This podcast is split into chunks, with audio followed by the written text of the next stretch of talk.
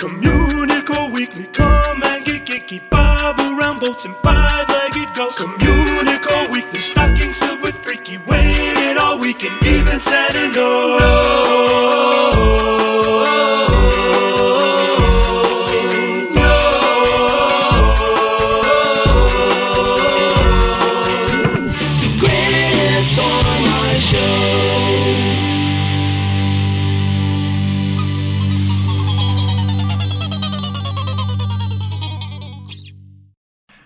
And welcome to Communicore Weekly, the greatest online show. I'm George. And I'm Jeff. And guess what, guys? It's our Christmas episode. Yay! Present to all of you.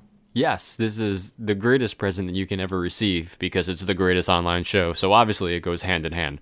Greatest online present. The greatest online present. I like oh, that. Yeah. Yeah. Wow. Well, we're done. What else do we have to do now? Well, that's it. Show's over. Wow, that's pretty good. Merry Christmas. Did you say Berry Christmas? I am hungry. Hmm. It's time for Disney History.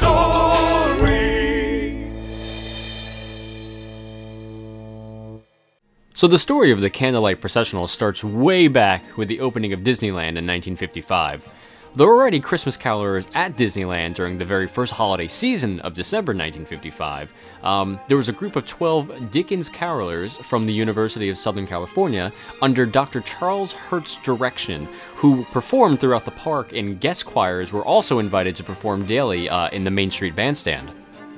And by Christmas 1956, this holiday entertainment event was officially christened, christened the Christmas Bowl.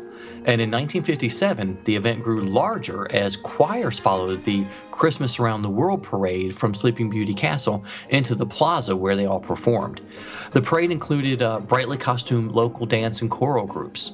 But unfortunately, due to the size of the crowd, the singers were unable to form a circle in the center of the plaza as planned. Instead, they stood around the Disneyland band and performed in an informal manner, meaning they weren't wearing tuxedos. I, I guess not. Maybe it was it was like optional black tie Maybe. or something. I don't know. what do I know? Anyway, so the choirs and the carolers they were so well received by Disneyland guests that in 1958, uh, Dr. Charles Hirt again he suggested to Disney Entertainment that the performances by a larger cho- uh, choir group would be a great addition to future holiday events. So that year, the very first evening candlelight prof- professional was uh, held with singers from 16 choirs moving down Main Street to the plaza, where they performed this full concert with the Dickens carolers, singing from the Sleeping Beauty Castle balcony above. Now, to help with the viewing, the next year, they had had bleachers constructed adjacent to the train station so that the carolers were facing the spectators on Main Street. And celebrity narrators were introduced in 1961 with actor Dennis Morgan. He was the very first one. He performed, performed that role from 1961 to 1964 and again in 1966. Dick Van Dyke was a narrator in 1965. Over the years, other narrators included some of Hollywood's biggest stars, including Cary Grant, Rock Hudson, John Wayne, Buddy Ebsen, James Earl Jones, Pat Boone, and many more. Howard Keel's presentation at Disneyland was filmed and shown on the Disney Channel. Do you think they're going to ask us to perform it one year? Yeah, they they, they already did. Oh, they I didn't did? tell you. What do you That's mean? That's why you didn't show up this year. Are you serious? Um, yeah. I guess I'll give you some of the money anyway. Oh my god. Anyway, so for the next 25 years, for two nights every December, Hirt, who was then the chairman of the choral music department at the University of Southern California, he directed a thousand voice high school choir combined with a symphony orchestra and a narrator recalling the first story of the very first Christmas. Now, when the Magic Kingdom opened at Walt Disney World in 1971, the Candlelight Processional was transplanted to Florida, where it was also performed at the train station on Main Street. Every season, the California and Florida programs mirrored each other with great success and attendance. So Hirt sh- helped shepherd the original Walt Disney World version, but alternated his role with Jim Christensen in California. Over the years, there have been some variances in the narration script and some different musical selections, although most guests would not have been able to detect these subtle changes because the ceremony has basically remained the same for decades. To ensure consistency of musical arrangements, by the 1970s, Christensen handled the, that aspect for both Disneyland and Walt Disney World.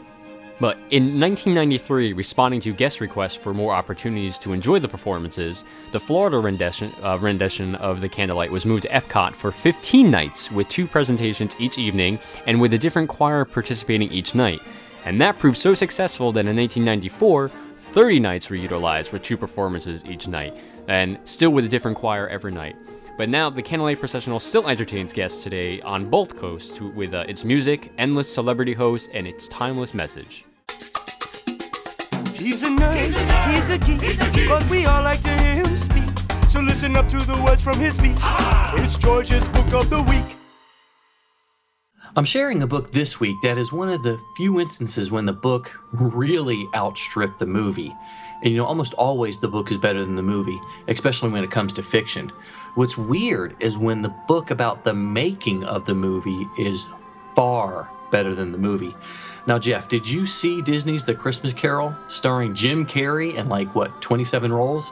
Uh, I will admit, I saw it for the first time last week, and I was a little weirded out, especially when Jim Carrey looked like Ghost Rider in that one sequence mm-hmm. with with a big flame head. I don't know. May, yeah, may have inspired it. So it just, uh, you know, the film was gorgeous. It was beautiful, but it just it was it bad. Was, it was creepy. It was like that uncanny valley. You couldn't believe it was real. Their eyes. There was dead eyes. That's what it was. It was dead eyes, is what it was. Well, anyways, speaking of dead eyes, on with the review. Um, the reviews of the film were really bad, and after I reviewed the film on Blu-ray in 2010, I had to agree.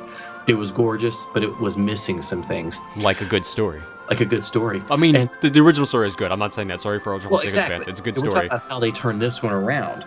Um, and another reason that we love The Christmas Carol is because it is considered the very first work ever about time travel. So there you go. Sorry. We need some more Doctor Who sound effects. Of course. Okay, so so the book, The Art of Disney's Christmas Carol, really makes up for the lack of the movie. It makes up for it in spades.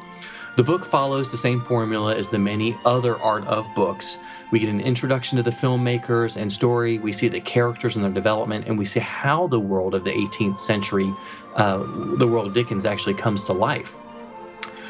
By far, the most amazing part of the entire book is the development of the city, the backgrounds, and the locations. The filmmakers and conceptual artists really did a ton of homework while researching the film. Doug Chiang, who worked on the Star Wars prequels, was the lead artist and I was blown away by the city as a character in the film, and it's the most fascinating part of the book. The, the development of the city was accurate based on maps, historical photos, and research, so it really was like you were experiencing the movie. The rest of the book really looks at the other three spirits and the familiar scenes that we all know so well. We learn how they developed the locations and the characters in the story. They tried to keep a close eye on the story and only made a few changes uh, like the creation and the design of the spirits, again, all based on Jim Carrey, was pretty cool. But it's also one of the first times that technology has been able to match the original version, a vision, excuse me, of Charles Dickens. Uh, I really love the art of Disney's Christmas Carol, which still is a weird thing to say because it was just so much better than the movie. And it, it really stands on its own as a reference to how to research and design a photorealistic computer based film. The book is beautiful, the artwork is gorgeous, and it's it is hard to recommend the book based on the film, but it's really easy to recommend it based on the quality of the artwork and the behind the scenes information. The art of Disney's Christmas Carol is splendid, and I think anybody who loved the movie, there's got to be at least five out there, uh, and who are interested in the history of animated films or love the story of the Christmas Carol itself will really enjoy this book. If it's a legend that you seek, come on and take a peek at the window of the week. So, unlike all the other windows featured in this segment, this window is not a tribute to an Imagineering legend. Instead, it's a tribute to one of the greatest Christmas films of all time. This window is located at Disney's Hollywood Studios on their backlot. During the Osborne spectacle of dancing lights, be sure to look out for the window by all of the apartments. One has a Christmas story tribute in it with the leg lamp proudly displayed in the window. Be careful, it's for Gile. Ooh, I wonder if that was going to make it into this episode. It's not. I'm going to cut it. Okay, good. Sometimes you might see it, sometimes you don't. Hey, look, what's that? It's a five legged goat. So, in the Carousel of Progress, during the final scene, set at Christmas, there are a few neat hidden details. The first is that the mother's laptop actually works, and it actually shows the script for that scene in time as it plays out. Now, there's also a pinboard on the right wall that has a note on it that says, Marty called, wants changes. This is a reference to the then president of Imagineering, Marty Sklar, and how he wanted some changes made to the scene. But as you can tell, the scene hasn't been changed in probably 47 years. Therefore, no one paid attention to that note. So, as an added little bonus Christmas treat for you guys, we're gonna throw something else out there for you.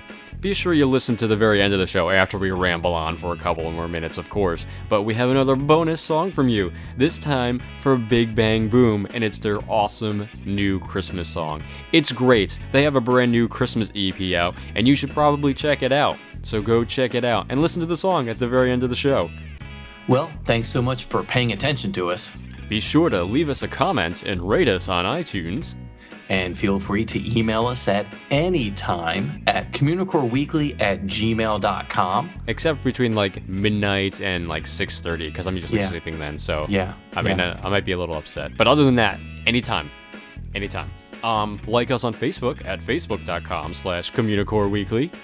Yep, and stalk us the socially accepted way on Twitter.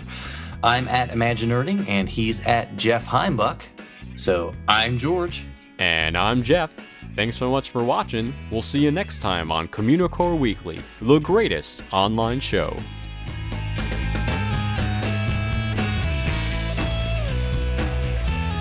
Snope.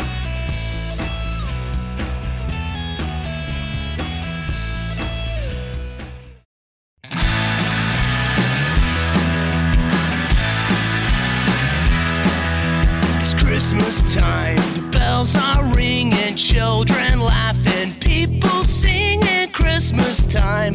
Can't stop screaming, I love Christmas time. It's Christmas time, lots of shopping, lines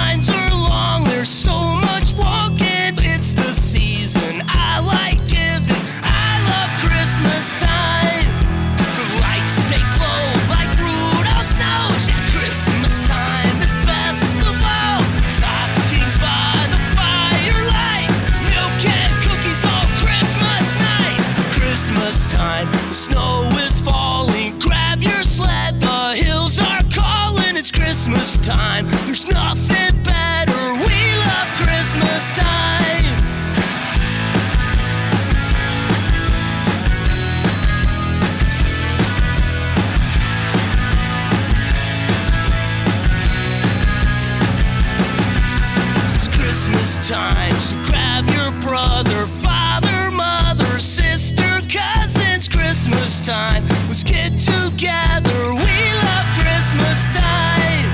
School is out and we're out here. We're gonna spread some Christmas cheer. Wish that it would never end. Peace on earth, goodwill towards men. Christmas time. The bells are ringing. Children. time. Can't stop screaming, I love Christmas time.